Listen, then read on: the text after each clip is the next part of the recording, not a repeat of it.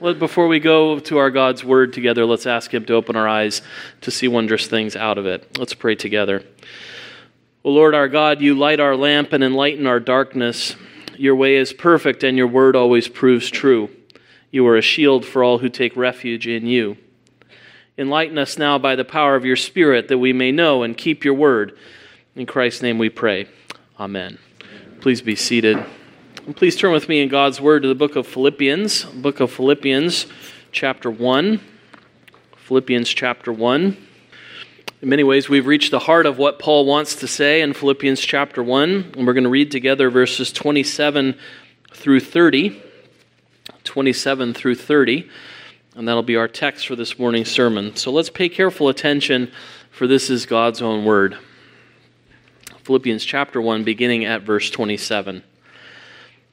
Only let your manner of life be worthy of the gospel of Christ, so that whether I come and see you or am absent, I may hear of you that you are standing firm in one spirit, with one mind, striving side by side for the faith of the gospel, and not frightened in anything by your opponents. This is a clear sign to them of their destruction, but of your salvation, and that from God. For it has been granted to you that for the sake of Christ you should not only believe in him, but also suffer for his sake, engaged in the same conflict you saw that I had, and now hear that I still have. Thus far the reading of God's word, may he bless it to us. Paul, as I said, is coming in many ways to the heart of what he wants to say. And if we know something about the writings of the Apostle Paul, we begin to recognize there's a certain pattern to the way he writes, a certain style he employs. If you do a lot of reading, you begin to notice that about authors, that they have their own style. They have their own way of going about doing things. And if you like their style, you probably tend to read a lot of their books. If you don't like the style, you might give up halfway through and move on to the next thing. But you begin to recognize that they have a certain style. They have a certain way of laying things out. And Paul has a very familiar style, a very familiar way of laying things out. This probably will not be news to you, that oftentimes what Paul likes to do in his letters is to first tell us what we need to believe, and then move on to tell us how we need to behave. He likes to tell the truth first, the truths that we need to believe, and then he tells how those truths ought to affect how we live. And that's fairly consistent in Paul's writing. That doesn't mean those two are hermetically sealed. He doesn't always just say exclusive truth and then exclusively how to live, but that's generally how he tends to move. Laying the foundation by the gospel, we might say, and then bringing us to the law. How ought we to live in light of those truths? And so if you can remember that, boys and girls, that Paul's style is what we should believe and how we should behave, you'll know that that's how he writes. That's how he writes almost every letter. And so we've been looking mostly at the things he's been telling the Philippians that they need to believe. How they need to respond to the gospel now is what he moves to. And there's one main thing he wants them to take away. And he gets that in verse 27. That's what's signified to us by Paul saying, only. This is the one thing. This is the important thing. Sometimes when preachers are going long and they get the sense that attention spans are waning, you might say to try to draw attention back to say, look, if you don't take anything else out of the message, take this one thing. Now, this is not a very long letter, and Paul's not very deep into it, so he's probably not saying it for that reason. But he is trying to highlight our attention. This is the main thing. This is the one thing. This is the only thing. When it comes to our behavior that I want you to take away, he's saying, of course, to the Philippian church, but also to us. He wants them to know how they ought to live. And he says, only let your manner of life be worthy of the gospel of Christ. That's the one main thing he wants us to take away. And that's in many ways what he's going to be unpacking for the rest of the letter. How do we do that? How do we behave that way as the people of God? And he begins to tell us how in this passage. How are we to live if we're to live lives worthy of the gospel of Christ? Well, he says, first, we're to live as worthy citizens. Second, we're to live as striving soldiers. And third, we're to live as gifted saints. And that's how we want to think about how to live a life worthy of the gospel of Christ. We're to live as worthy citizens. We're to live as striving soldiers, and we're to live as gifted saints. That word only, again, means take notice, just one thing. We're to live worthy as citizens. Even though the word citizens is not used, that word life has built into it this sense of living as a citizen. And Paul will return to that language explicitly in the 3rd chapter when he talks about our citizenship. But what he's saying to God's people is live as citizens. And that would be particularly appropriate to this crowd in Philippi, because Philippi was filled with Roman citizens. Philippi was a colony of Rome. And so if you lived in Philippi, you were a Roman citizen. So even though you were far away in Greece, you were still considered not just to be a Roman citizen in name, but really to be living on Roman soil. Even though you were far away, you were still considered to be in Rome. Boys and girls, we might say it was a Rome away from Rome. Where you were living, where it was considered Rome. Our embassies kind of work that way. You can go to a foreign country, but if you go to the United States Embassy and you walk in the door, you're on U.S. soil, whether you're in a foreign place or not. And that's how Philippi operated as a Roman colony. They were Roman citizens considered to be living in Rome, even though they were away from Rome. And they took pride in that citizenship. They took pride in the fact that even though they were so far away, they were living as citizens of Rome on Roman soil. And so it's no coincidence that Paul chooses to use that picture to the church and says, our calling is to live worthily of the gospel, to remember that we are citizens, and citizens not of the place where we happen to be standing, but citizens of another place. That we are citizens of heaven in this world. Now, maybe we think of Southern California as heaven, but we know that Southern California really isn't heaven. It's earth. It's away from heaven. But we live on this earth as citizens of heaven. And Paul's reminding the people of that fact. Your citizenship is not here. Your citizenship is not in Santee or whatever other city you live in. In a sense, as a Christian, your citizenship is in heaven. You're a citizen from that place. And we're to live like that. And in a profound sense, too, wherever the church is gathered in the world, there is the soil of heaven. Right? Wherever the church is gathered in the world, that is an outpost of heaven in the world. We remember that in worship in a particular way that we're lifted up into heaven, but there's also a sense in wherever the church has been placed by the Lord, it's an outpost of that heavenly kingdom. It's a colony of heaven. It's heavenly soil in that sense where God's people are gathered.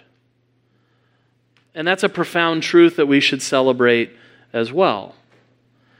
Now, I realize that can be something of a hard sell on some Sunday mornings, to think of this as heavenly soil, when you're trying to wrangle kids into the car and where the socks you were just wearing and aren't wearing now, and all that, and you rush in and you carry all the cares of the world in here with you. It can be hard sometimes to think that this is heaven on earth. But in a profound sense, that's what Paul wanted the Philippians to understand. That's what God wants us to understand. God has not left himself without a witness. He's not left himself without a people. He's not left himself without an outpost in this world. And the encouraging thing is, we think about the history of the church, those colonies keep populating. They keep growing.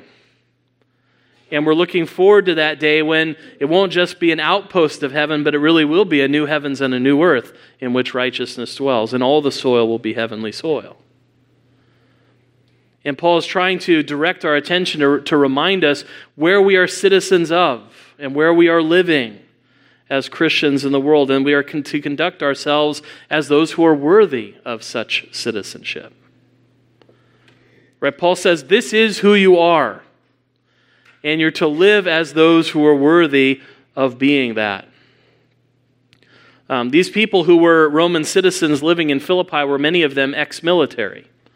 They were ex-soldiers who were given Roman citizenship and and property in a Roman colony as a retirement reward for their faithful service.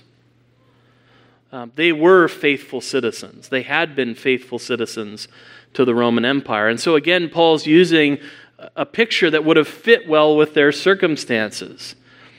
What are faithful citizens to continue doing? They're to continue living like faithful citizens, to continue as those who are worthy of that citizenship.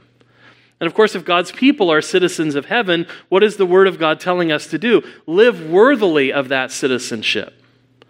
Live like you are a citizen of heaven. Right? Don't live to make yourself a citizen of heaven. You are a citizen of heaven, and so live like it. That's the essential Christian calling whenever God's Word talks about sanctification. It's really saying to us, be who you are. You're a Christian. You've been redeemed by the blood of the Lamb. You're holy. Be holy. Right? Be who you are. That's what the church is being told. Live lives that are worthy of that citizenship. And in doing so, Paul is only echoing what our Lord himself said. Right? Jesus said in Matthew 10:38, whoever does not take his cross and follow me is not worthy of me. That's something that Jesus began to talk about, living a life that is worthy of the gospel of Christ. And Paul continues to say that theme. He says it to the Philippians. He says that to the Ephesians. In Ephesians 4, verse 1, I therefore, a prisoner for the Lord, urge you to walk in a manner worthy of the calling to which you've been called. He says the same things to the Colossians in Colossians 1, verse 10. So walk in a manner worthy of the Lord, fully pleasing to him. Walk in a manner worthy of your calling. Commentators have pointed out to live worthily means to display it to advantage, neither disfiguring it nor contradicting it. Isn't that what we want as Christians, to live such lives that we never contradict the Christian name? Right? We never want to do things in our lives where people look at us and say, I thought you were a Christian. How could you be doing something like that? Right? We don't want to do things that contradict it. We certainly don't want to do things that disfigure the citizenship that we have. One writer said, and I think very aptly, men form their opinions of Christianity not so much from what they read in the book of God as from what they read in the book of the lives of Christians. When this book is fair and beautiful, they will be attracted. When it is blurred, they will be driven away. Example will break down opposition and produce conviction when nothing else will. Right? That's the last reason we say in the Heidelberg Catechism that we do good works. There are other reasons that we give, but the last is so that our neighbors might be won over to Christ, that people would see our good deeds and glorify our Father in the day of his visitation. Right? We want to live lives that are worthy of the manner of the gospel, that reflect it, that show it to good advantage. And we want to do that not just individually, but we want to do that together. When Paul says, only let your manner of life be worthy of the gospel of Christ, that your is in the plural. He's talking to all of us. Now, of course, for any of us, we realize we all have to do that individually, but he's particularly highlighting that we need to do that together. This is not just an individual mandate for every little Christian. It's something we're to do collectively, that we're to do in a united way, that we're to do together. And to sort of highlight the unity of what Paul's talking about, he talks about not just living as worthy citizens, but then he moves into a military metaphor.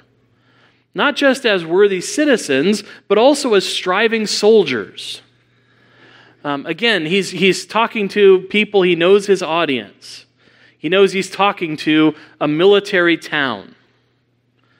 And so maybe this is a helpful way to talk to those of us who live in San Diego, because we know that this is a military town.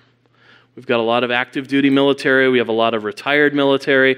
There's the Marines, there's the Navy, there's military all over San Diego. And so we can say, yeah, we're a military town too. So we can kind of understand the sorts of things that Paul is saying. Because he's saying if we want to understand how that united front is presented, he says, think of how soldiers operate. Just as they were Roman citizens and would understand citizenship, so they were soldiers and would understand soldiering. And so Paul uses soldiering language as he moves on. He wants them to live lives that are worthy of the gospel, whether he's there or whether he's not there, to hear that that's how they are living, and that they're standing firm in one spirit with one mind. Standing firm is the first direction that he reflects on as a military metaphor. One of the first duties of any military unit is to be able to stand firm against attack. And particularly, he knew in those days how militaries fought, and the people he's talking to would know how they fought. You'd have to hold the line together. You'd have to be able to stand firm together. And he's saying to stand firm, you need to be of one spirit and one mind. You all have to be thinking the same way, have the same shared goal and the same shared plan for achieving that goal. Right? Because if you have half of the soldiers in the line whose plan is, I don't want to be killed, and when they come, my plan is to run. And you have the other soldiers in the line saying, my plan is to overcome, and when they come, I plan to fight. If you're not of one goal and one mind, you can't stand firm.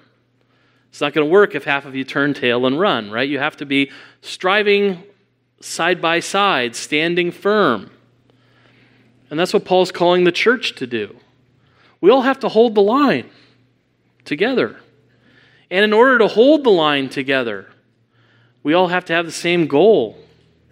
We all have to have the same plan. We all have to be working together for the same thing. Right? We have to be of one spirit. We have to be of one mind. We have to have one objective. Right? And so we're not just trying to stand firm, Paul says. Of course, there is an important sense in which any military unit has to be able to hold the line. But the military is not just there to weather attacks, right? It's also there to strive side by side going forward. And so Paul's saying that's also what's necessary if the church is to advance, is that we strive side by side together. This is an image of an army on the advance, fighting together for a similar purpose. The imagery here is of a streamlined, disciplined fighting unit. They hold together, they advance together, and when they fight side by side. There's no cracking this unit. There's no finding holes in their line. They're all of one mind and one purpose. So what are we standing firm for? What are we striving for? Well, Paul tells us. He doesn't leave us in any suspense. Striving side by side for the faith of the gospel. For the faith of the gospel. Now, when Paul says the faith of the gospel, that's a wide concept. He's saying all of those things that encompass the truth of Christianity. We might think of Heidelberg Catechism question 22 that talks about what do you need to believe? And we say everything is promised in the gospel, which is summarized in the Apostles' Creed. All of those things. That's the faith. That's the faith we're contending for. That's the faith we stand firm in. That's the faith we're striving side by side for.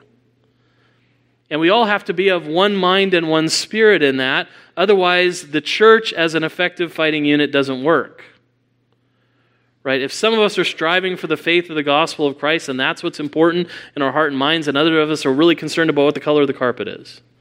That's where divisions start to come from. That's where the line starts to break down. That's where the mission stops being clear.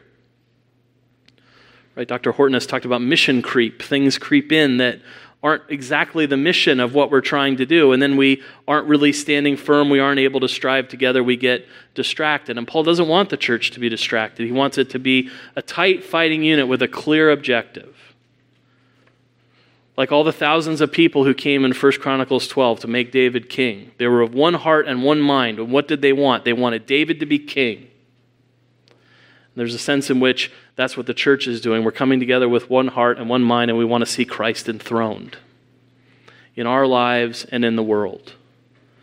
And we want to see those strongholds in opposition to him torn down. And so those are the military metaphors that he uses. Stand firm, strive side by side, and an important third direction is don't be afraid. Don't be afraid. Verse 28, not frightened in anything by your opponents. Don't be afraid of your opponents.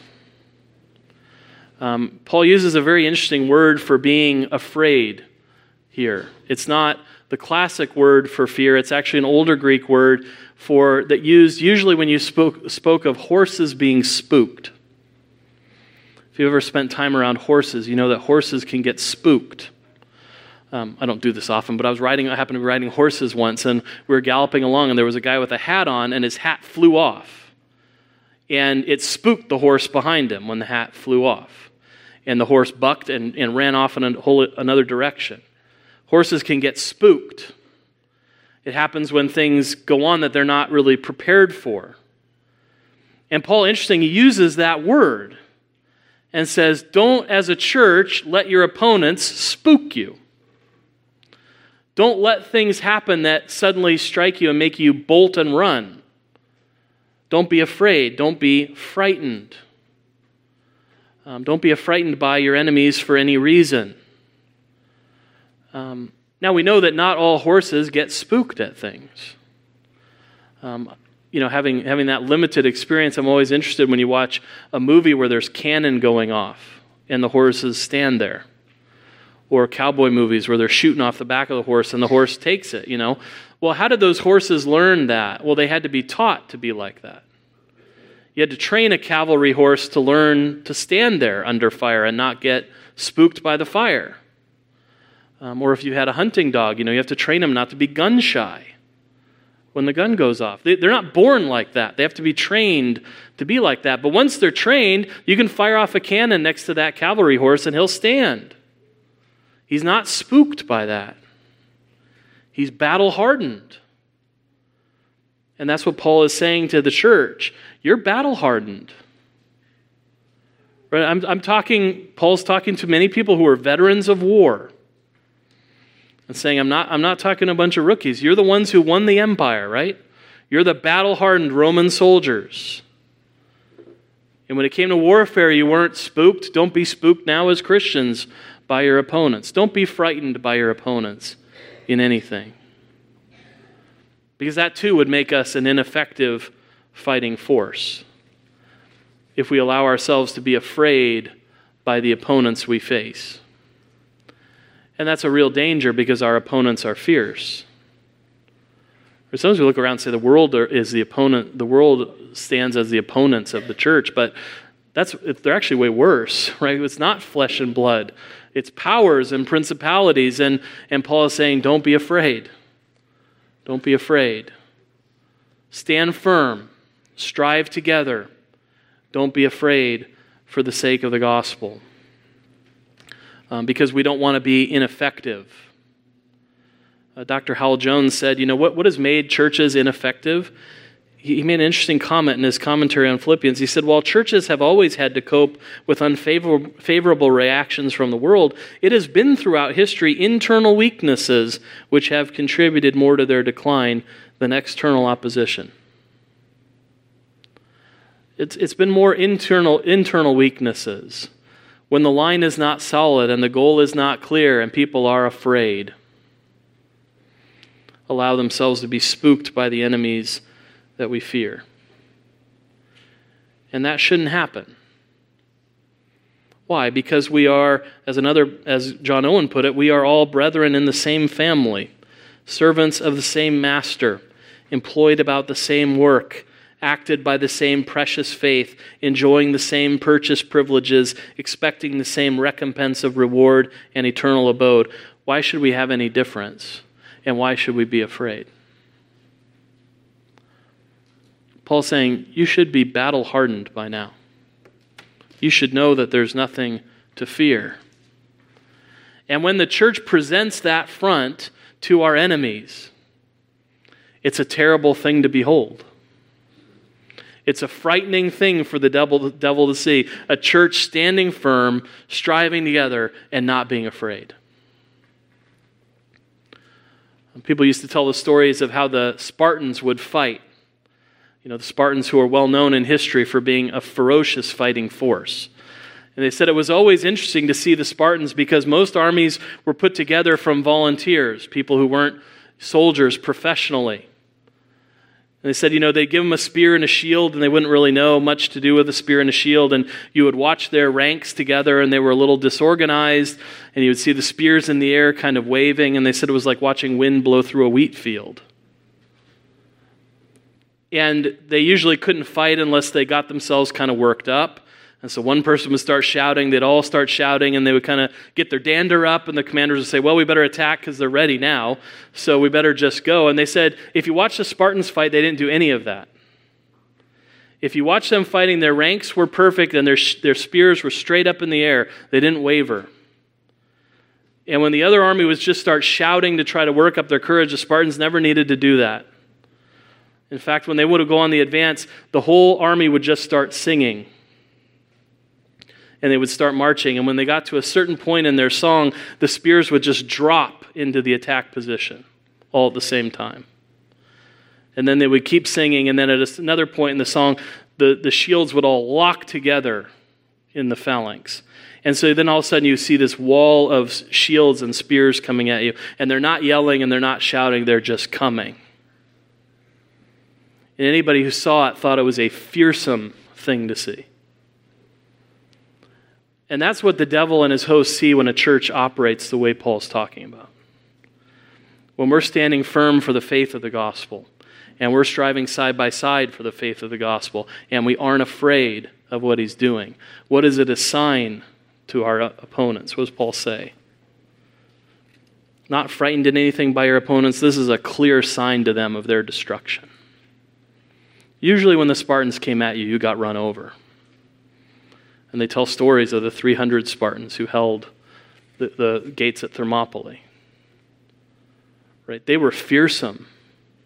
And if you saw them like that, you knew you were about to get run over. That's what Paul's saying. When a church is striving like that for the gospel, the devil knows he's about to get run over. It's a sign to him of his destruction and of our salvation. Because who can make us into that except the Spirit of God? Who can make us into that except the captain of the host of God's people? Because when we're fighting like that, who are we really fighting like? We're fighting like Jesus Christ, who came into the world alone and had to fight against death and hell and the devil and strive by himself to overcome the world. And in the midst of the attacks the devil poured on him, he stood firm, and he strove ahead, and he was not afraid. And he overcame. I love that in Revelation when he says, you know, I was dead, but now I'm alive. And I hold the keys of death and Hades in my hand. Why does he hold those keys? Because he took them. He took them. How are we free today? Because he broke into the devil's stronghold and set us free. He tied him up and he took what was his. We have a Lord that overcomes. And what Paul's describing here is fighting under Christ's banner, in Christ's manner. That's what the church is called to do. To strive together for the faith of the gospel. To be striving soldiers and fight as our Lord fought. In the confidence that we will overcome as he has overcome, in his strength, fighting with and for him. And finally, Paul says we're not just striving soldiers, but we're to remember in this fight that we are gifted saints. We've been given two precious gifts by our God. What does Paul say? What is the first gift in verse 29? For it has been granted to you that for the sake of Christ you should not only believe in him. Right, that's the first thing that's been granted to us, that we should believe in the Lord Jesus Christ. That's a gift. That's the gift that will drive all of these other callings. That's the gift that will enable us to do the things that this passage is calling us to do, because we have faith in Christ. We are united to him by that faith. So the first thing we need to remember as saints is that we have been gifted faith. To believe in Christ. But interestingly, Paul goes on to say, it's not just the gift of faith that we have received. It has been granted to you that for the sake of Christ, you should not only believe in him, but also suffer for his sake. Engaged in the same conflict you saw that I had and now hear that I still have, Paul says. We can easily think of faith as a gift. It's a little harder to think of suffering as a gift. Suffering is not the gift you want for your birthday. And it's not what you hope to find under the Christmas tree. It's hard to think of faith. It's hard to think of suffering as a gift. And of course, there are sufferings that only our Lord could endure. We cannot suffer on the cross. He suffered that alone and for our sakes. But there are sufferings that he has given us to accomplish in this world. And that we suffer for him, and that he suffers in us as his body. He is not separated from these sufferings. Calvin put it beautifully. Christ suffered once in his person, but he suffers daily in his members, his body, the church. That's the answer to those texts that talk about how we fulfill the suffering of Christ. It's not because he left something incomplete, but he's bequeathed suffering to us to suffer for his sake. And that's a sure sign that we belong to him. Right? That battle is not easy. Battle is difficult. Those warfare images are there for a purpose. Battle is difficult. Suffering is real. But it's suffering with Christ and for Christ. And when we go through that, we recognize that it's a privilege. I don't know about you. I aspire to be like the saints in Acts 5:41, where we read, they left the presence of the council rejoicing that they were worthy to suffer dishonor for the name. They'd been beaten up, and they go out rejoicing that they've been counted worthy to suffer for the name. That's also what it means to live worthily of Christ, to be given not just the gift of faith for his sake, but the gift to suffer.